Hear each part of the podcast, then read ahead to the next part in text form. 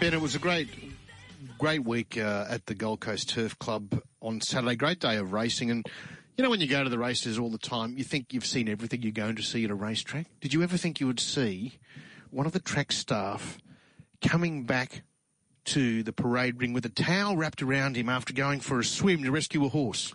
How good was it? Uh, uh, look, I know we're pretty, certainly the racing scenes of the year. I know we're very early in 2023, but they might struggle to be beaten. It was just sensational. Stuff. Well, Kenny Watson from the Gold Coast Turf Club had to abandon the gear and get into a uh, get into one of the canals there to rescue Princess Luna, and he's been kind enough to join us this morning. Kenny, good morning and welcome to the show. Good morning, Paul. Good morning, Ben. Thanks for having me. Now, well, take us back to Saturday afternoon. We had the horses there at the barrier, and then Princess Luna broke free. What happened from there? Uh, we were on our way to the start when the horse got loose, so it got radioed through. By the time we got around there, she'd already made it into the canal, so I didn't see the before any of that. Um, but she was heading in the west direction, which leads to a big opening like a lake. So I've skipped the fence straight away to try and get over to the Ken Russell track to flank her to turn around. But before I got there, she had already turned around and stopped in the mangroves there, where a couple of the barrier attendants had already got there and they were in eyesight of the horse but couldn't quite reach her. Um, so we've just come back around and managed to get down there. She, I think she'd finished her fun by then and let us catch her and we walked her out. So, look, we look at this as sort of a, a, funny, quirky incident now, but I'm assuming at the time your heart would have been in your mouth. Like it's, it, you know, these horses, these 500 kilogram horses, you never quite know what they're going to do, especially when they're sort of swimming and on the loose. We, was it sort of a, a real scary moment, I guess, for want of a better word? Oh, the adrenaline was definitely going. Um, yes, we were worried about what what could happen, but we, we didn't really have much time to think. We just had to do what we could off the cuff, and it ended up being the right thing. And no one was injured. The horse is fine. The jockey's fine, and we got a good result out of it. And what about yourself? Did you? I, I, heard you had a bit of medical attention. You got a few scrapes on your, your feet or, or, something like that. There were a few rocks there, or, or, or something along those lines.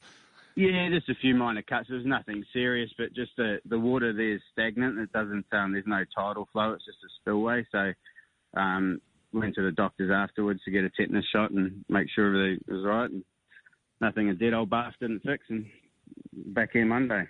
So, Kenny, are you a strong swimmer? Are you out there in the ocean being a Gold Coast local?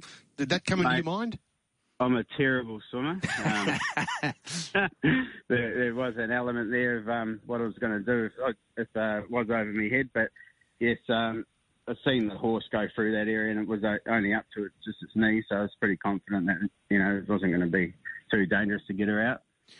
Did you? Uh, I suppose you wouldn't have at the time, but when you when you when you came back, did you realise what a sort of a you know, how much attention it had got. Obviously, the, the footage of it's pretty much gone viral. I mean, you, you, you're going to be a folk hero in racing, I reckon, for quite a while, Kenny. Did you, did you realise it had created that sort of stir?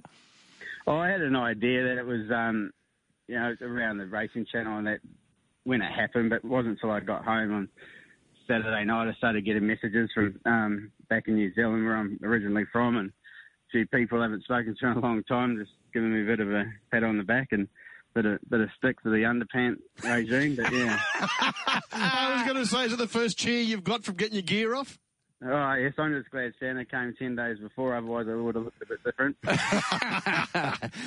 now the um, the Gold Coast Turf Club boys, uh, you know, Steve Lines and Brett Cook were telling me on Saturday night they were going to, I don't know, buy you a carton or, or, or, get you something nice or some sort of reward. Is it is it has it come yet? Or if, if not, I'll that's it chase it up for you. Is anything like? I'll be I'll be chasing up a few beers for the Barrier boys next week, but that, that's about it. Um, I wasn't the only one there. Everybody, as soon as as soon as it happened, all the boys just got straight down there. There was two boys with the horse before I got there, uh, keeping it calm, and um, they just they just were unfortunate enough to uh, be able to reach her, but um, they were there keeping it calm and there's a lot behind the scenes that went on there. Everybody rallied around, and it was good how we all worked together as a team, and it was good. Are you surprised that the horse was totally unscathed? Because you you would sort of think that, um, you know, there'd be there'd be some sort of, even if it was a minor injury, it was, it was quite miraculous. I, guess with you know, I mean, for, for instance, there could have been rocks, there could have been little bull sharks, could have been anything in there, really, couldn't there?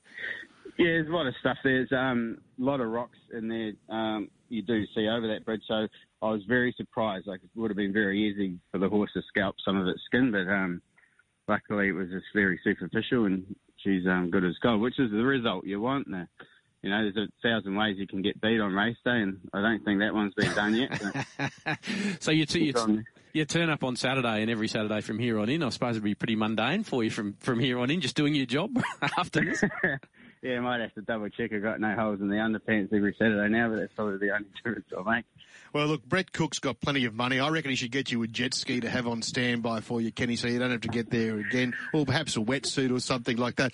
Look, we say it's a great story and we have a laugh now, but uh, during the time, it, it was obviously a, uh, you know, uh, quite a nervous experience for you. So well done. And, and as you said, you're not taking credit yourself. There was all a lot of the other barrier staff that jumped in to, to save Princess Luna. It's a, it's a great story that she's okay. And Tegan Harrison is okay as well. And you're obviously pretty tough yourself back at work today, even after a few cuts on the feet.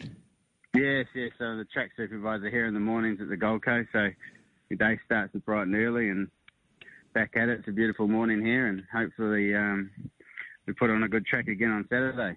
I'm sure you will. Kenny, thank you very much for your time this morning and well done for Saturday. Thanks very much.